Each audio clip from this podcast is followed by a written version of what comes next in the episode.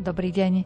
Pred 12 rokmi bol v rumunskom meste Satumare blahorečený biskup Jan Šefler. Je pochovaný v krypte tamojšej katedrály. Patrí medzi mučeníkov komunistického režimu v Rumunsku. Zomrel 6. decembra 1952 umúčený vo väzení v sprche, kde bol poliatý vriacou vodou. Túto osobnosť rumunskej cirkvi vám dnes predstaví historik Vavrinec Žeňuch z Inštitútu histórie Filozofickej fakulty Prešovskej univerzity v Prešove. Za mixážnym pultom je Jaroslav Fabián, hudbu vyberá Diana Rauchová a reláciou vás bude sprevádzať Mária Čigášová. Želáme vám nerušené počúvanie.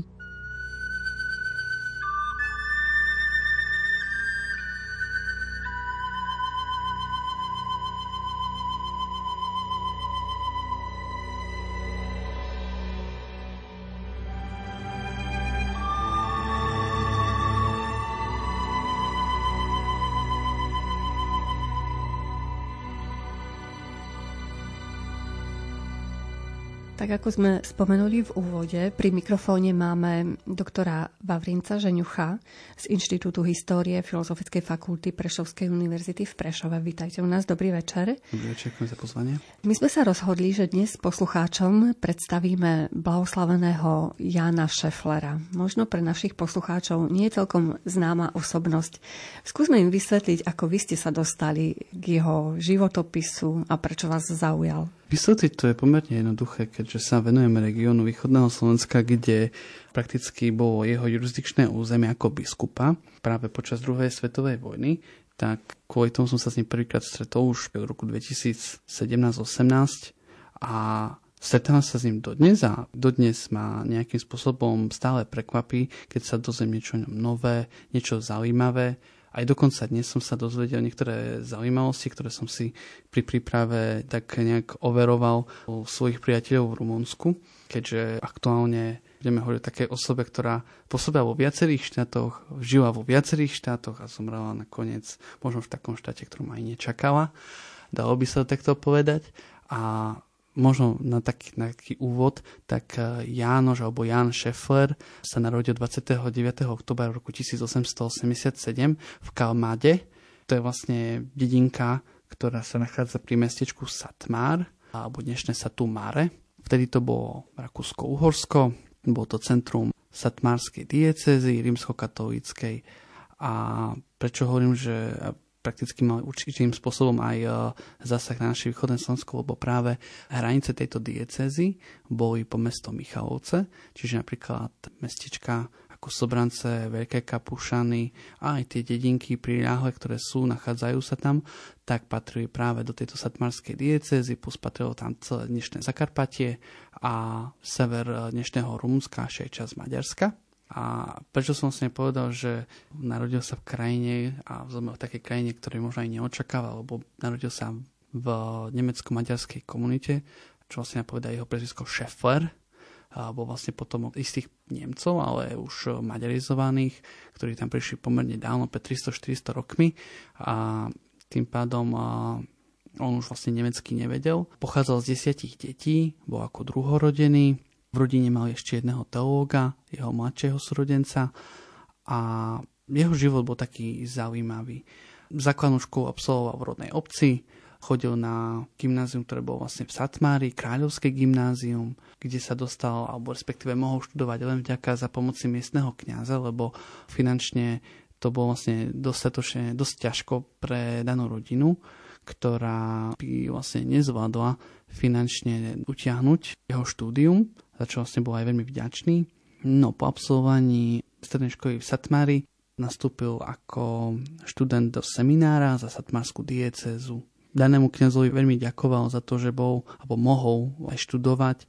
Možno ešte také pre nás je to celkom nepochopiteľné, ale vidíme to niekedy vo filmoch, že kniaz zabezpečuje nejaké ubyto nejaké základné veci, ale áno, práve to je tá situácia, ktorú aj práve tento Jan, Jánoš zažíval.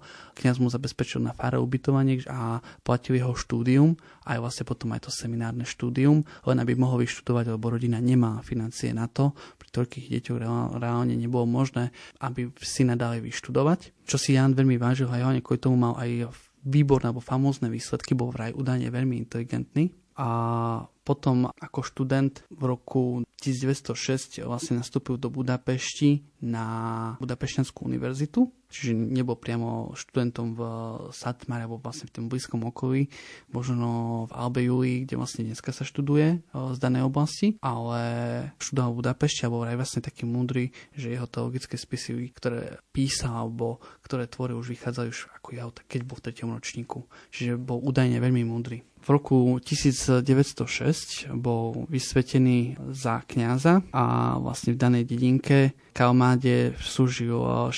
júla svoju primičnú omšu. Na krátky čas pôsobil v Čomakze, to je vlastne dedinka, kde bol kaplánom a následne študoval v Ríme. V Ríme vlastne študoval na Gregorovej univerzite, kde vlastne promoval 19. júna 1912. Neskôr vlastne bol učiteľom teológie a prefektom v Satmári a potom od 23. júla 1913 bol pomocným farárom v Úžhorode. Čiže blízko aj mňa, ja už v noci vidím, takže pomerne blízko. A v danom čase sa súkromne pripravoval na druhý doktorát, e, ktorý študoval na Pázmaňovej univerzite v Budapešti, kde si vlastne urobil doktorát e, z religionistiky, a ktorý získal 29. novembra 1915. To už sme vlastne v období, kedy sa to v Európe schýľuje k vojne, respektíve už sme vo vojnových časoch, keď vlastne končí éra Rakúsko-Uhorska, keď v roku 1918 vlastne skončila Prvá svetová vojna a menili sa štátne hranice. V danom období Ján vlastne ovládal iba maďarčinu a si treba povedať jedno, že satmarská dieceza sa rozdelila na tri časti alebo medzi tri štáty. Približne 40 až 50 jej územia bolo v Československu, približná veľkosť bola v Rumunsku a nejakých 10-12 sa nachádzalo v Maďarsku. Približne 70 farností to bolo v území Československa, to si pamätám, čo je dosť vysoké číslo na tú dobu. Nebol taký počet farností ako dneska, dneska sme viacej prerozdelení. No a situácia bola taká, že v danom období spravoval diecezu Tibor Boromisa, ktorý sa inak e, takú možno takú perličku poviem, v rámci východného Slovenska tiež navštívil okolie Sobranec a keď v roku 1908 dokončili v Ostrove, to je dedinka pri Sobranciach, miestny chrám, tak biskup im kúpil oltár, ktorý odkúpil vlastne z Michaloviec a majú tam dodnes Čiže aj po tej renovácii má také troška uhorské farby, čo ma troška pobavilo. A tento biskup vlastne spravoval satmarskú diecezu prerozdelenú do roku 1928. Tento stav bol veľmi zaujímavý, lebo Satmarskú diecezu rozdelili také dve väčšie dohody. My dosť často vieme skôr hovoriť o tom Trianone z 4. júna 1920, ale to je vlastne tá južná hranica ale tá hranica, pokiaľ vlastne bude Slovensko, odkiaľ vlastne začína podkarpatská Rus, tá vlastne bola určená Sanžemerskou zmluvou, ktorá bola podpísaná 10. septembra 1919, čiže už sa vedelo, že územie po rieke Uch, vlastne mesto Užhorod, bude vlastne tvoriť východnú hranicu Slovenska a zvyšná časť vlastne bude územie Rusinov a ešte nebolo jasné, v ktorom štáte to bude. No a zároveň postupne ďalšie zmluvy v rámci mierového systému, tak utvárali hranice a vlastne vzniklo aj potom Rumunsko a jeho hranice. Tým pádom môžeme vlastne povedať, že tá satmarská dieceza sa ocitla v Rumunsku, kde bol oficiálny jazyk rumunčina. Rumúni boli dominantne pravoslavní, ktorí sa nehlasili k katolickej viere. Áno, boli medzi nimi aj uniati, tej časti, kde bola tá satmarská dieceza ale tiež e, tam dominovali dosť do veľkej miery práve už pravoslavní, ktorí prichádzali z dedina, z tých ostatných častí nového štátu. Od roku 1920 na túto situáciu reaguje aj e, Jan Scheffler, ktorý sa začal učiť rumunsky, aby lepšie vedel porozumieť vlastne aj novým veriacim, respektíve evangelizovať na jednej strane a vyhovieť úradom na druhej strane a zároveň sa stal učiteľom na katolickom gymnáziu v Satmare a potom od roku 1923 bol aj farárom v Naď Majténi. Čo je také ešte zaujímavé, my si tedy musíme uvedomiť, že aká bola správa v rámci krajiny, aj v rámci diecezy, lebo Áno, existoval biskup, ktorý sídlil v Satumáre, ale čo s ostatnými územiami, tak napríklad územie, kde Československa bolo spravované už rodským vikárom, ktorý bol eh, Abraham Tahy a potom neskôr eh, František Sloboda. Obdobne aj v Maďarsku vlastne vznikol vikariát a v samotnom Rumunsku bol prítomný biskup.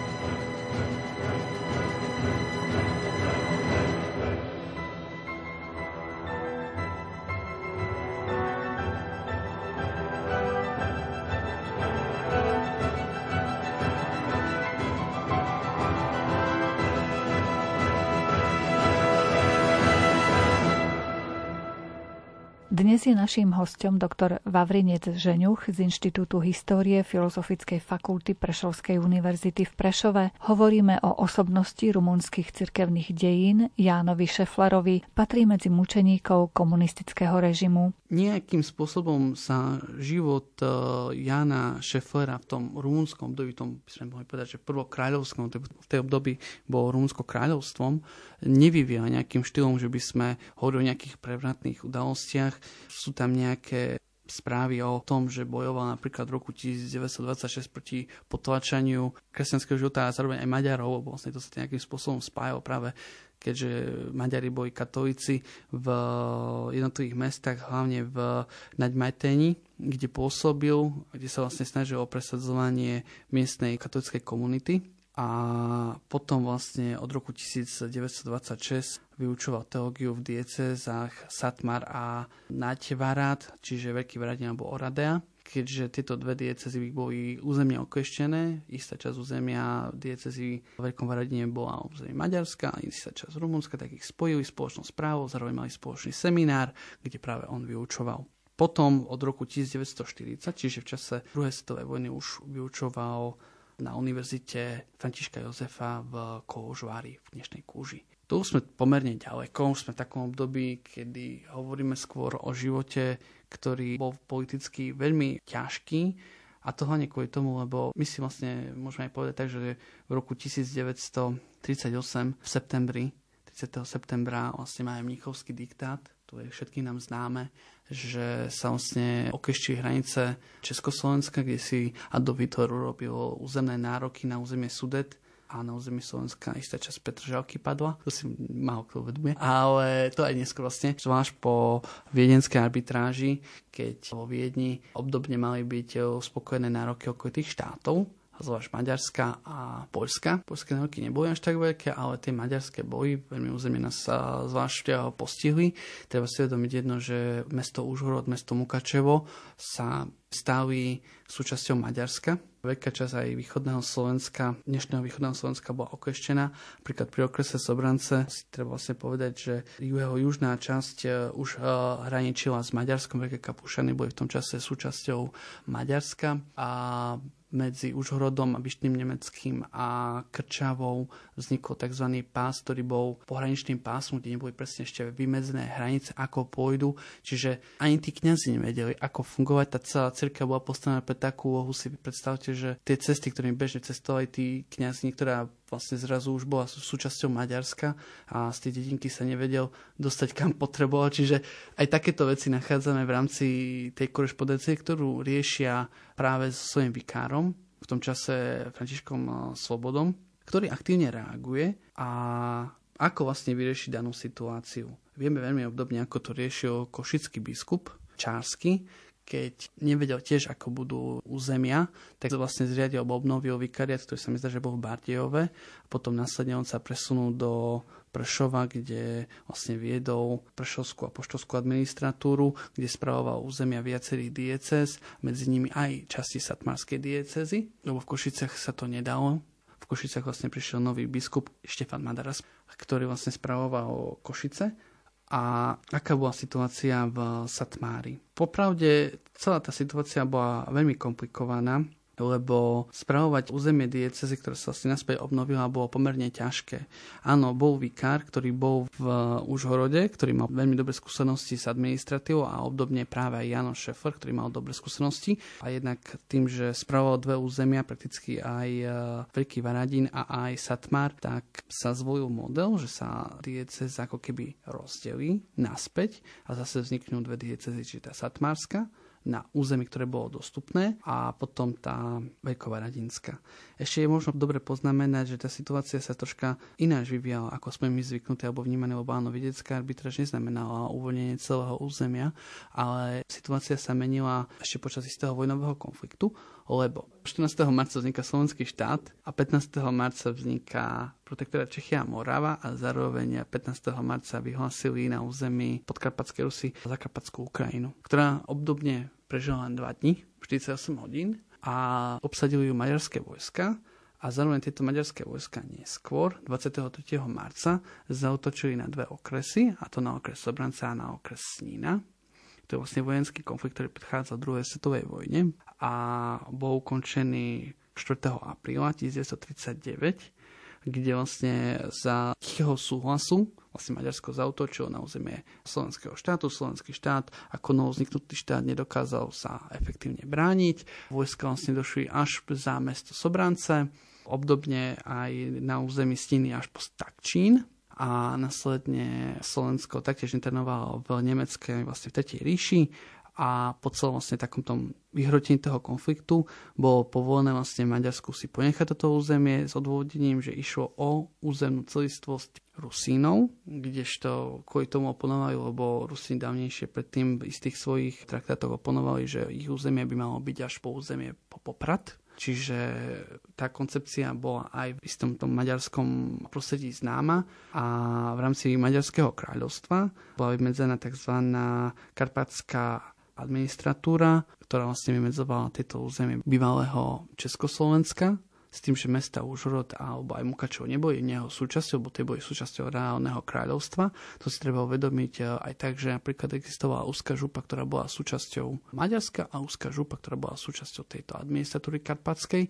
Boli to ako dve samostatné územia, ale hneď pri sebe nemali aj nejakú hranicu, len administratíva sa istých medziach troška vymedzovala ináč. To je vlastne územie, alebo respektíve situácia, ktorej sme vlastne my svetkami.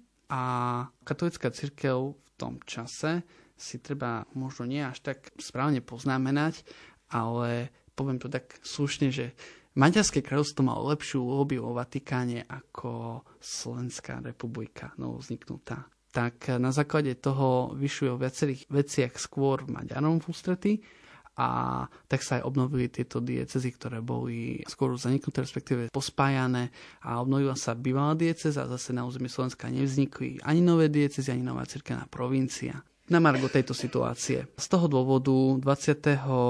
júna 1941 bola rozdelená spoločná dieceza Veľký Varadín a Satmar a vznikli dve samostatné diecezy Oradea a Satumare. Satmarská dieceza bola v tom čase spravovaná ešte len eh, formou vikárov, zvlášť Ferencom, teda Františkom eh, Svobodom a aj Janom Šeflerom, ktorí vlastne mali vysoké, alebo respektíve to postavenie, ktoré mali. A v Veľkom Varadine vlastne boli už menovaní noví biskupy, respektíve osoby, ktoré sa podielali na správe a vlastne ním je biskup Pavol Napholc, ktorý vlastne riadi danú diecezu, ale nechstal sa biskupom, lebo napriek tomu, že bol menovaný za biskupa, pomerne skoro zomiera a ani nebol vlastne ani vysvetený. Tá situácia bola extrémne komplikovaná. To si treba povedať, že nebolo to vôbec jednoduchá správa. Stále si treba povedať, že to je vojnové obdobie ale pre Satmar bol vlastne menovaný biskup Jan Scheffler.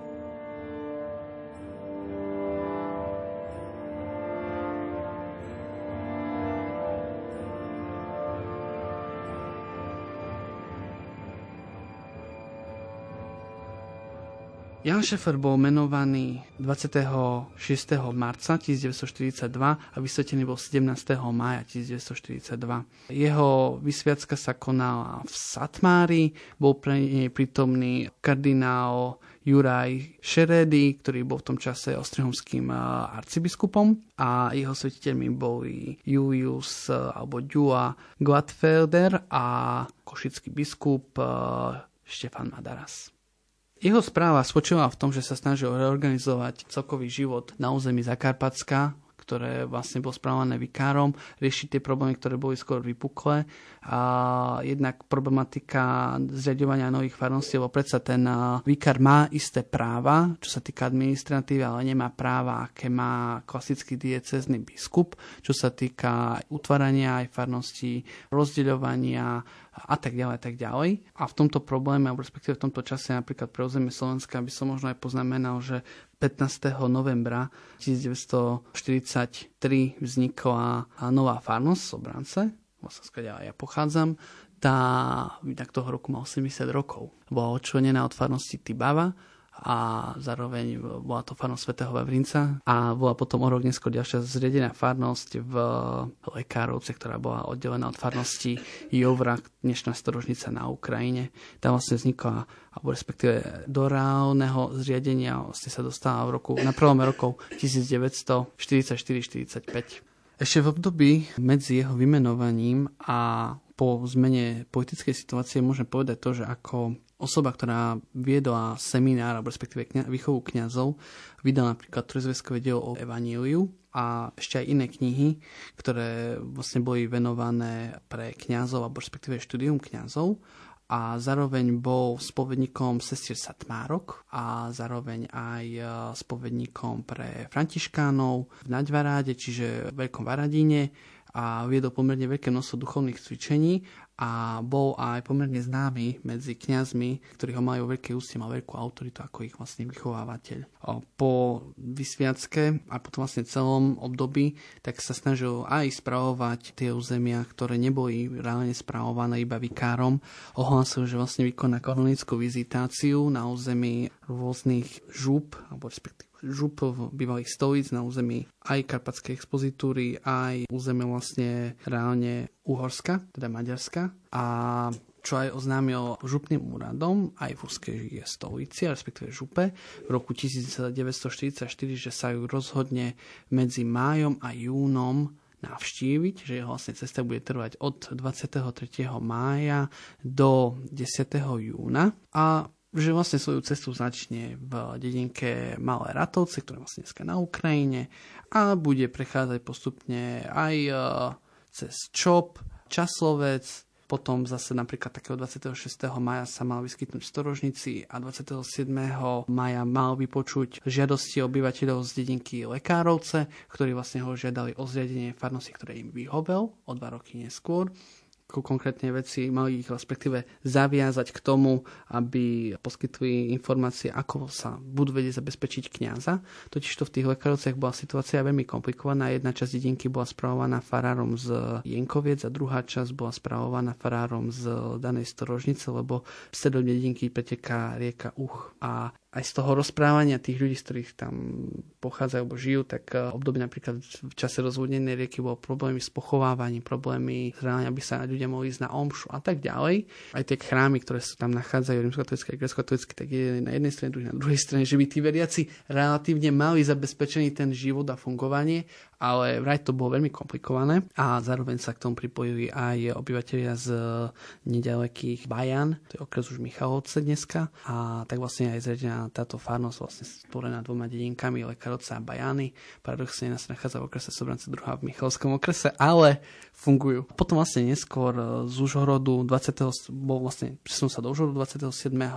mája a 28. mája mal prísť do Sobraniec kde mal slúžiť o 9 ráno omšu a po obede sa mal venovať aj veriacim a ísť aj naštíviť dedinku Ostrov, ktorú naštívil o pol piatej po obede. Konkrétne má aj uvedený čas podľa toho času, aký má a o 3 čtvrte na 7 sa mal presunúť do Tibavy. Čiže v týchto dedinkách tam v tom čase bol, v tom Sobrance bola novozredená farnosť, existovala len jeden rok, fungovali v chráme svätého Vavrinca, čiže možno taká vsúka v súvislosti s tým, že áno, reálne bol aj na území Slovenska, čiže síce neskôr rumúnsky biskup mučeník, ale bol aj na území Slovenska, navštívil ich a potom sa presunú neskôr aj naspäť už do Rumunska, respektíve do Satumare naštívil ešte aj Veľké Kapušany, kde bol 1. júna a potom ešte 2. júna bol v dedinke Ruska. A čo je ešte také zaujímavé, ako hovorím, mal istým spôsobom výrazný vplyv na svojich veriacich, lebo zasadil sa o dve také veci. Prvá bola, že počas jeho správy sa posilnila úcta k boskému srdcu Ježišovmu. Patril medzi veľkých šíriteľov úcty boskému srdcu Ježišovmu a tá je vlastne aj dodnes živá v tomto regióne. Napríklad v Sobrancech je aj bratstvo boského srdca Ježišovho dodnes, aj majú tam sochu. A skoro v každom chráme, by sa dalo povedať, v každom rimskatolickom chráme sa aj nachádza socha boského srdca Ježišovho, čo je vlastne aj jeho zásluhou a do veľkej miery aj srdca Panej Márie, kde aj on sám prijal do kalendára Satmarskej diecezy tento sviatok a rozkázal jeho povinné slávenie. Nie je to prikázaný sviatok, nebol ani v tom čase prikázaný sviatok, ale nabadal kňazov, aby viedli svojich veriacich k tejto úcte, lebo považoval to za veľmi, veľmi potrebné.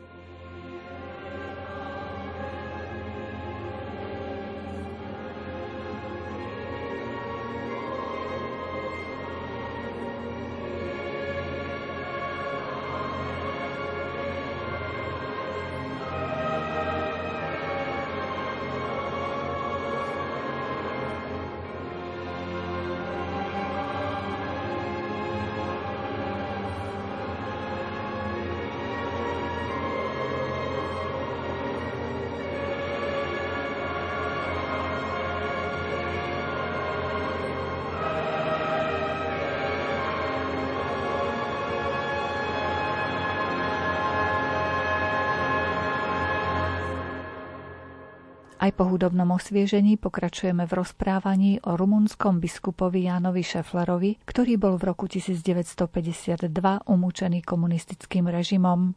Naším hostom je doktor Vavrinec Žeňuch z Inštitútu histórie Filozofickej fakulty Prešovskej univerzity v Prešove. Keď skončila vojna a bolo jasné, že sa obnovia pôvodné hranice, že už nebude vlastne veľké Maďarsko, ani Maďarsko s istým okyptené, ktoré bolo predtým, treba si povedať jedno, že po svetovej vojne Maďarsko stratilo 62% svojho územia a to vlastne bolo obnovené a bolo aj zároveň jasné, že nebude územie Zakarpatska súčasťou Československa, čiže sa vlastne neobnoví vikariát, tak na to reagoval zase obnovou istej správy, to znamená, že v Berehove dnešnom bývalom bere Ksázy vlastne zriadil vikariát, ktorý mal byť pre Karpatskú oblasť.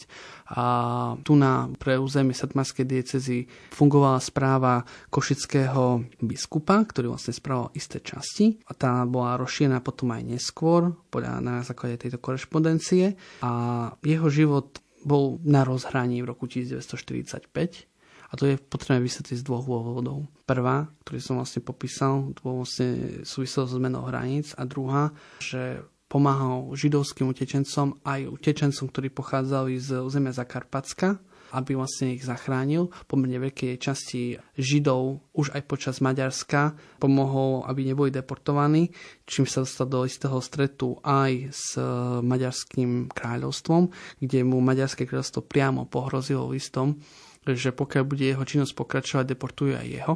Čiže z danej vlastne veci musel už potom ustúpiť, nemohol sa takto aktivizovať.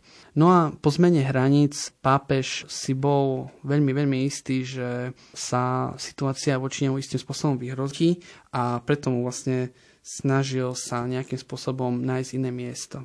Ešte som možno by spomenul jeden prípad v rámci vzťahu alebo respektíve zmeny v súvislosti s Maďarskom. Ja som aj vtedy tak spomínal, že je to obdobie bohoslavných a svetých, kde sa stretávajú pomerne takej veľmi veľkej koncentrácii na jednom území.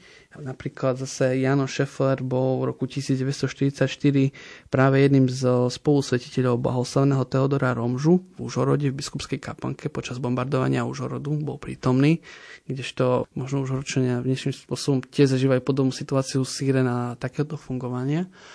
A druhá zaujímavosť je tá, že v tom čase v Bajamare dnešnej eh, bol biskup eh, Alexander Ruša alebo Rusu, ktorý bol v veľmi vzom styku s maďarským štátom, lebo bol Rumun, prezentoval viacej Rumunov, bol vlastne biskupom grecko-katolíckej cirkvi. A práve Janoš Šefler sa istým spôsobom zaslúžil o to, aby pominul to domáce väzenie, ktoré bolo voči tomuto biskupovi, ako voči svojmu bratovi v biskupskej službe, aby sa mohol vrátiť naspäť do služby ako biskup.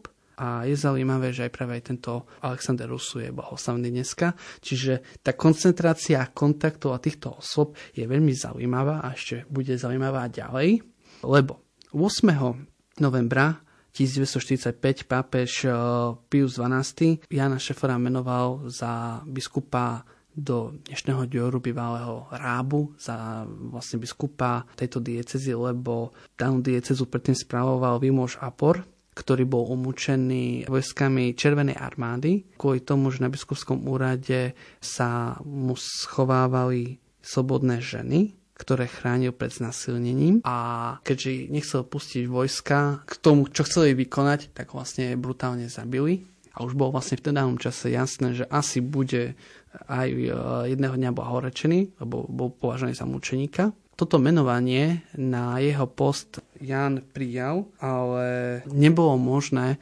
aby nechal Satmarskú diecezu samu a preto poprosil nuncia Andrea Kasua, ktorý bol v Bukurešti, napriek tomu, že oznámil vymenovanie, aby mohol napísať papežový list, a napísal vlastne Svetej stolici, že ak to bude vyslovným želaním pápeža, tak príjme menovanie vlastne do Rábu, ale ak by mohol, tak by radšej ostal v svojej milovanej dieceze, ktorá podľa neho zažíva alebo zažije ťažké časy v Rumunsku, keďže vlastne v Rumunsku prichádzal do vlády Čašeského režim, to je vlastne komunistický režim, ktorý istým spôsobom práve nebol naklonený katolíckej cirkvi, keďže samotný Čašeska bol považovaný za ateistu.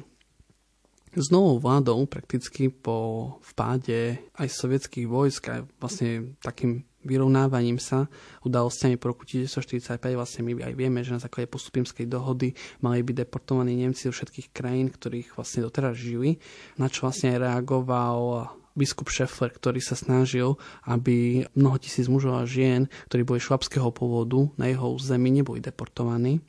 Avšak nič nezmohol. A on sa dostal vlastne do také potičky s režimom. Všetkým svojim kňazom zakázal akékoľvek politickú činnosť, nesmie vykonávať a nesmie sa ani vyjadrovať negatívne o novovzniknutom režime a nabadal ich e, k pevnej viere a vytrvalosti, lebo si bol vedomý toho, že komunistický režim nie je priateľský voči katolíckej cirkvi. Napriek tomu v roku 1948 sám istým spôsobom adresoval list, uh, uh, respektíve bol účastníkom memoranda, ktoré bolo zaslané Petrovi Grozovi, kde sa vlastne ohradil voči článkom novej ústavy, ktorá postihla aj uh, katolickú cirkev. Následne v danom roku 1948 boli zjednotené naspäť dve diecezy do jednej diecezy, a to Satmar a Veľký Varadín, ktoré, do ktorej správy bol venovaný práve on.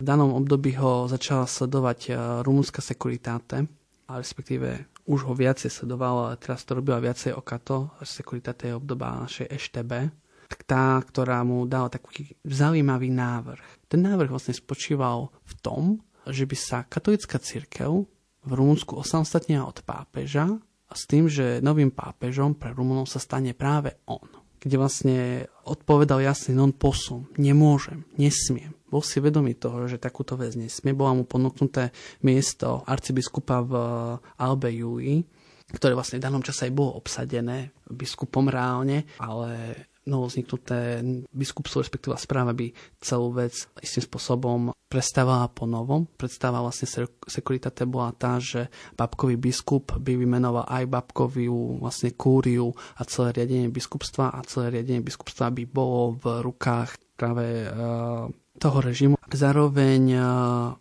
Rumunská vláda pozastavila jeho činnosť 17. septembra 1948 to kňazské hnutie, ktoré potom vlastne malo byť nejakým spôsobom organizované v roku 1950, taktiež odmietol organizovať. To my si môžeme predstaviť v istej obdobe, ako u nás bol Pacem Teris. Čiže kňazi, ktorí kolaborovali s režimom. To vlastne v Rumunsku odmietol a bol preto v domácom väzení. Domáce väzenie sa 23. mája 1950 zmenilo na väzenie v bývalom františkanskom eh, kláštore Korožbáni, kde bol vlastne nutený do toho, aby vlastne vykonával práce, ktoré vlastne boli niečo tak, ako my to vnímame, nejaké také PTP alebo niečo také. Prakticky činnosť ako biskup už nemohol vykonávať, takže vykonával nejakú prácu, lebo bol vnímaný ako príživník, dalo by sa takto správne zadefinovať. Ešte keď som spomínal tých uh, svetých a blahoslavených v jeho okolí, už v roku 1949 mu bol odobraný jeho, alebo respektíve zatknutý jeho tajomník, a biskupský rádca Silard Bongdanfi, ktorý inak bol tajne vysvetený za biskupa biskupom Ovhárom, ktorý bol dočasne venovaný ako nuncius v Rumunsku, ktorý vlastne odišiel v roku 1950. A je zaujímavé, že aj tento jeho tajomník bol umúčený a tiež dneska blahoslavený.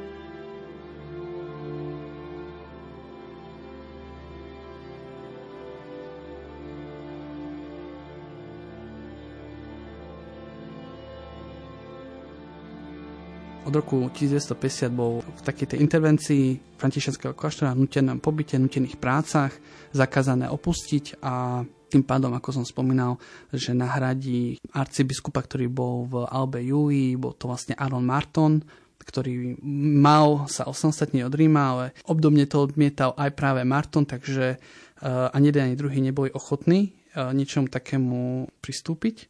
Slúži práve režimu. Preto bol po tých nutených prácach v roku 1952 Šefer už reálne zatknutý a bol vlastne zdržiavaný na centrále Securitate v, na miestestve vnútra v Bukurešti, kde bol viacnásobne vypočúvaný, boli mu prezentované rôzne varianty toho, z akých podmienok bude prepustený, ani jednu nebol ochotný prijať a preto vlastne bol uväznený do podzemného väzenia, ktoré bolo výlučne pod zemi v Jilave, to je vlastne časť Bukurešte. A tam vlastne bol voči nemu iniciálny proces, konšpiračný proces, obdobne ako my sme tu mali proces s troma biskupmi, tak aj proti nemu bol vedený proces, kde bol vinený, že bol špion, arcišpion Vatikánu a že vykonal vlasti zradu. Čo sa vie o jeho mučení? To mučenie bolo pomerne klasické a bežné, napríklad bránenie v spánku pár týždňov. Keď si ľahol, hoci len na podlahu musel stať, tak ho zbili. Ešte možno také, čo je dobre povedať, tak bol viacnásobne vypočúvaný v rôznych, v rôznych časoch, bol bytý a jeho vlastne smrť nastala 6. decembra roku 1952 a nastala potom, čo ho oparili celé telo vracou vodou. Prakticky z daného šoku a z celého popálenia celého tela zomrel. Bol umúčený. Čo sa o ňom ešte také vie, tak údajne svojim mučiteľom odpúšťal. Nebol nikdy voči ním nejakým spôsobom neprajúci nejakú neprajnosť, nejaké zlo alebo niečo také. A jeho spoluvezeň bol Žid, bol to Dan Mizrahi, Mizrahi, Dan Mizrahi, tak sa volal, bol to vlastne skratia židovského pôdu, ktorý s ním bol väznený istú dobu. A on si pamätal, keď uh, ešte dokonca údajne až po 40 rokoch to vedel zopakovať, že biskup uh, si citoval uh, verše svätého Augustína a dokonca ho jeden naučil, ktorý vlastne vnímal v súvislosti s svojimi mučeníkmi, alebo respektíve mučiteľmi. Ten verš vlastne bol v latinčine znel Ibi vacabimus et videbimus videbimus et amabimus, et laudabimus, ecce quod erit in fine sine fine, nam quis alius noster est finis nisi, pervenire ad regnum quis nus est finis, čo vlastne v Slovenčine je, je to inak citát z knihy Boží štát, je to konkrétne druhá kniha, zdá sa mi, že je to 30. kapitola a to znie. Tam budeme odpočívať a vidieť vidieť a milovať. Milovať a chváliť. Hľa, čo bude na konci bez konca? Akýže inakší máme cieľ? Ak len nie dostať sa do kráľovstva, ktoré sa nikdy neskončí. Čiže vlastne ten cieľ bol nebo. A ten cieľ vlastne bol, ktorý on chcel aj dosiahnuť a na to upozorňoval svojho vlastne spoluväzňa. Jan Scheffler zomrel ako 65-ročný. Pomerne nie starý, nie mladý, prakticky ešte vitálny biskup. Bol pochovaný v neoznačenom hrobe, bol vnímaný ako väzeň. Ale aj tu zasiahol pán Boh, dal by sa povedať istou milosťou, lebo bol pochovaný bez pohrebu reálne, normálne ako nejakého ani štátneho všeobecne, len v igelite bolo jeho telo uložené do zeme a na dané miesto si pravoslávny kňaz označil, že to je vlastne on. To bol inak rok 1952, keď si to pravoslavný kňaz označil. To telo tam ležalo do roku 1965, keď bolo potajomky v taške cestovnej vynesené vonku. Podarilo sa vyniesť jeho lepku a dve stehenné kosti, ktoré boli uložené v dnešnej katedrále v Satumare a už v danom čase vlastne boli distribuované obrazy jeho, obrazy po farnostiach s modlitbou za jeho blahorečenie a keď v roku 1990 bola obnovená e, správa v Satmarskej diecézy, obnovená diecéza, tak e, i sa začalo uvažovať nad procesom blahorečenia. Tento proces bol iniciovaný kňazmi, ktorých vychoval, aj respektíve veriaci, ktorí si ho pamätali ako veľmi dobrú osobu. Už v roku 1994 mu bol vlastne pridelený status božieho služobníka, potom v roku 2010 bol vlastne nejaký ten status stíhodného, alebo respektíve už bolo o ňom jasné, že bol mučený. Už vlastne, vlastne prišiel rozhodnutie z eh, Vatikánu, že áno, bol to skutočne umúčený. A v roku 2011 sa konala jeho vlastne beatifikácia, ktorá sa konala za prítomnosti 8 tisíc veriacich v eh, danej katedrále a bol prítomný aj budapešťanský kardinál Erdo, ako aj zároveň eh, iní pozvaní hostia jeho telo, alebo respektíve jeho sarkofág alebo rakva je, keď niekto by išiel do Satmarského chrámu, tak asi v polovici chrámu je taká veľká kupola a napravo vlastne vidíte hrob eh, Jána Šeflera a naľavo je Jánoš Ham, ktorého aktuálne proces taktiež prebieha. Takže dúfame, alebo respektíve môžeme očakávať, že v blízkej budúcnosti tiež možno pôjdeme na beatifikáciu a práve z Jana Šeflera je dostupná iba jedna relikvia, ktorá je v kaponke Jana Šeflera, ktorá je k verejnej úcte. No a veriacím nie bežne je distribuované vlastne aj jeho obraz z relikviou druhého stupňa, kde je vlastne súčasť jeho oblečenia, jeho košeľa. Ja som dostal pár kúskov týchto relikví uh, od riaditeľa úradu Petra Melegu, ktorý vlastne taktiež by bol rád, ak by sa úcta k eh, blahoslavenému Janovi Šeferovi šírila. No a taká zaujímavosť, ja som sa tak dneska dozvedel, že jeho sviatok pripadá na 17. maj. Ja mám narodení 17. maja. Akú stopu zanecháva on v mojom živote, tak jednak uh, založil farnosť, kde som bol pokrstený, kde som vyrastal a zároveň sa to je vlastne sviatok, uh, deň, kedy mám ja narodení. Takže to len taký, taká perlička k nemu.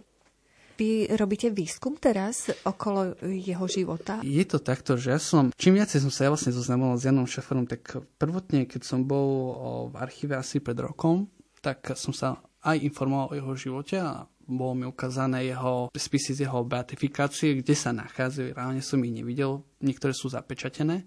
A teraz, keď ja som v rámci svojho študijného pobytu cez program Erasmus Prešovskej univerzity v Prešove vlastne, čo som vlastne aj vďačný, že mi vyšli týmto ústrety, som jeden mesiac pobudol na biskupskom úrade v archíve, kde bolo možné prechádzať kompletne celý jeho archív, aj jeho archív, aj dokumenty, ktoré sa viazali k nemu s tým, že aj tie, ktoré boli vlastne sekretné, tie, ktoré boli tajné, tak aj tie uh, bolo možné nahliadnúť. Mňa skôr zaujímajú kanadické vizitácie, ktoré on vykonal, respektíve boli vykonané za neho, čiže dopodrobná túto korešpondenciu a zároveň korešpondenciu, ktorá bola vedená v súvislosti s územím východného Slovenska. A v tomto kontexte tým pádom bol zaujímavý aj on pre mňa na jednej strane a na druhej strane, keďže reálne som býval v priestoroch, kde, ktoré boli vlastne jeho kde on chodil, pôsobil.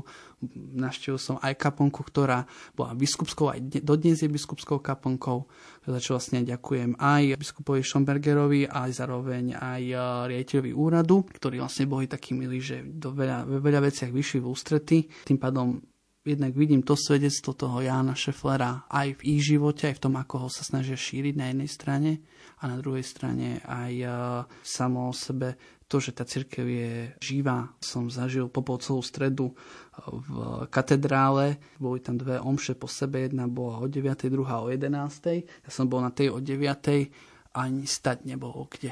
Čiže napriek tomu, že v dnešnej dobe tá církev má 60 tisíc veriacich, samotné Satumare má 120 tisíc veriacich, čiže v rámci celej tej diecezy tvoria rímskokatolíci asi 10 tak tá komunita je živá, fungujúca, dýchajúca a stále si pripomínajúca Jána Šeflera a aj to jeho, to jeho snahu vlastne o fungovanie a existenciu, že bol ochotný ostať, bol ochotný umrieť prakticky pre nich, lebo mohol sa zachrániť, mohol žiť v Maďarsku, ale ostal bol ochotný, bol ochotný ukázať to utrpenie a veľa ľudí alebo tých osudov, ktoré sa s ním spájali, sú vlastne dneska blahoslavení. Či už biskupy Ruso, Alexander Rusel, ktorého som spomínal, alebo Silard, jeho tajomník, Šefler, stretol sa aj s Romžom, tiež blahoslaveným. Čiže je to také obdobie, kedy je pomerne veľa osôb, ktoré sa istým spôsobom koncentrovali. Áno, situácia bola ťažká, ale si treba uvedomiť, že e,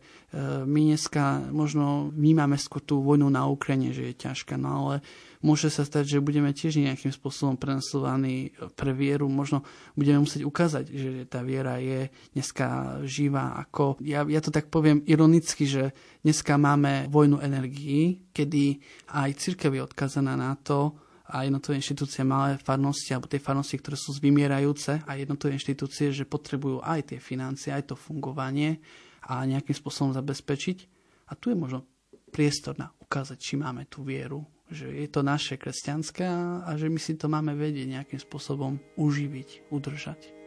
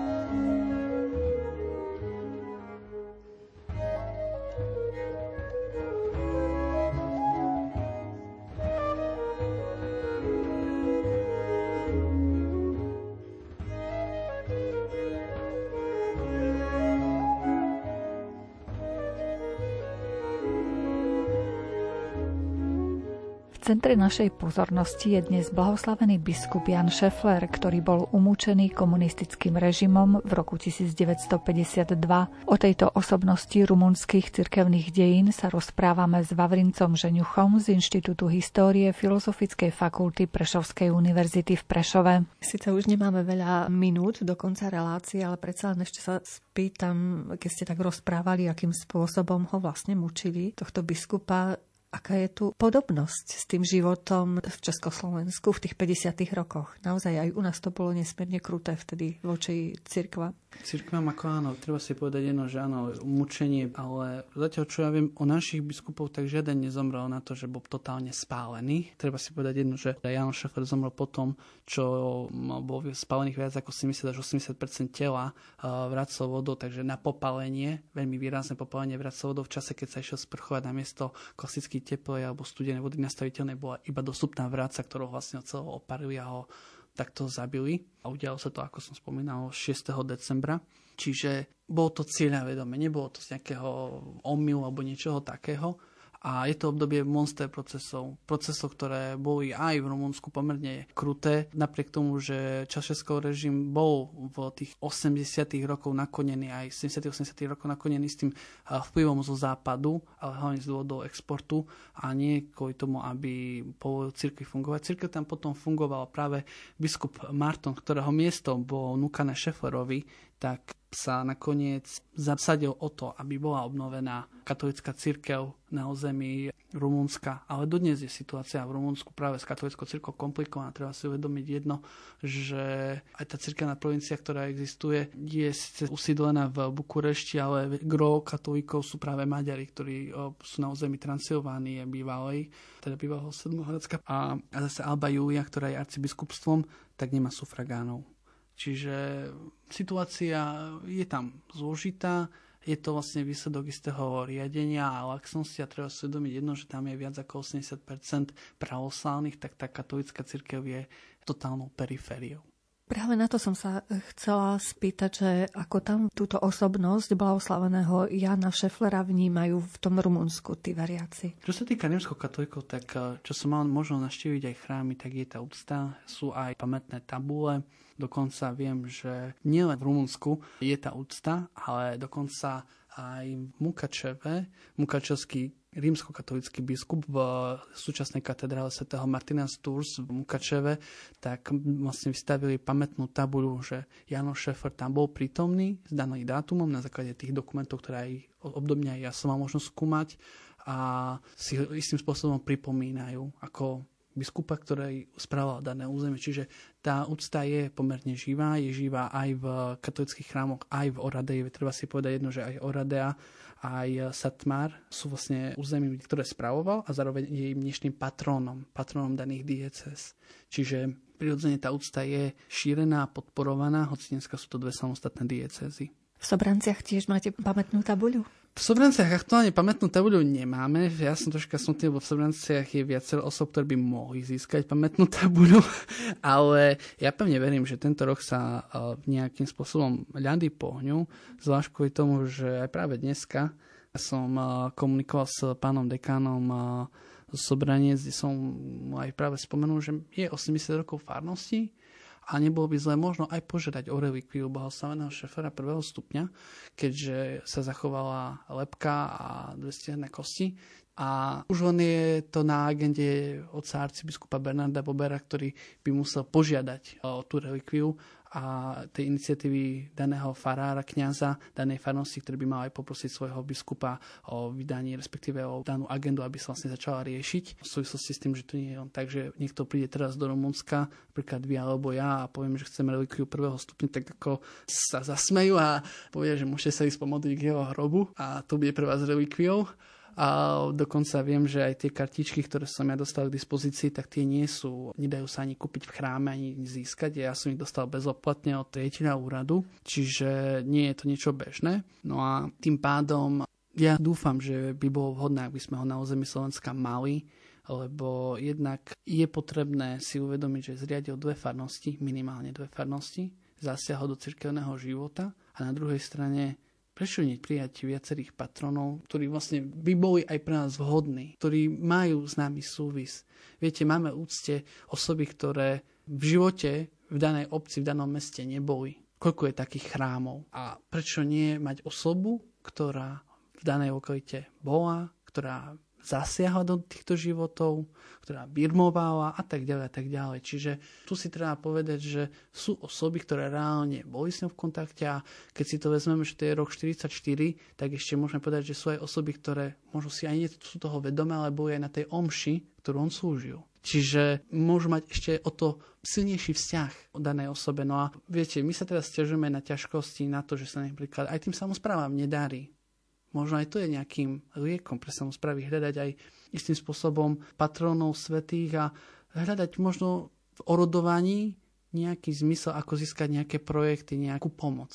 Lebo ja viem, že možno zniem utopicky, som si toho úplne vedomý, ale pozrite, je dobré napríklad aj v dnešnej dobe, keď ja, ja teraz budem troška osobný, v Sobranciach, keď sa zmenil primátor, aktuálne je primátorom osoba, ktorá je kurátorom, bývalým kurátorom v grecko chráme. Jemu to môže byť o to viacej bližšie úcta k svetým a k pochopenie, prečo vlastne napríklad urobiť tabuľu, alebo aby sa mesto nejakým spôsobom o to zaslúžilo.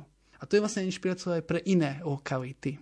Lebo Jano Šefler je jednou z mnohých osôb, ktoré istým spôsobom zasiahli do našich dejín, či tých vzdialenejších, alebo tých bližších, komu ako, ale je potrebné hľadať ten prienik. Ten prienik je, keď budeme možno vážne žiť e, viacej s takým vyšším, vyšším kontaktom práve s Bohom a s tými svetými, obklopíme sa ordovníkmi, tak možno naše problémy sa umenšia a možno reálne nebudú menšie, ale ich ľahšie zvládneme. Váš výskum ešte bude pokračovať?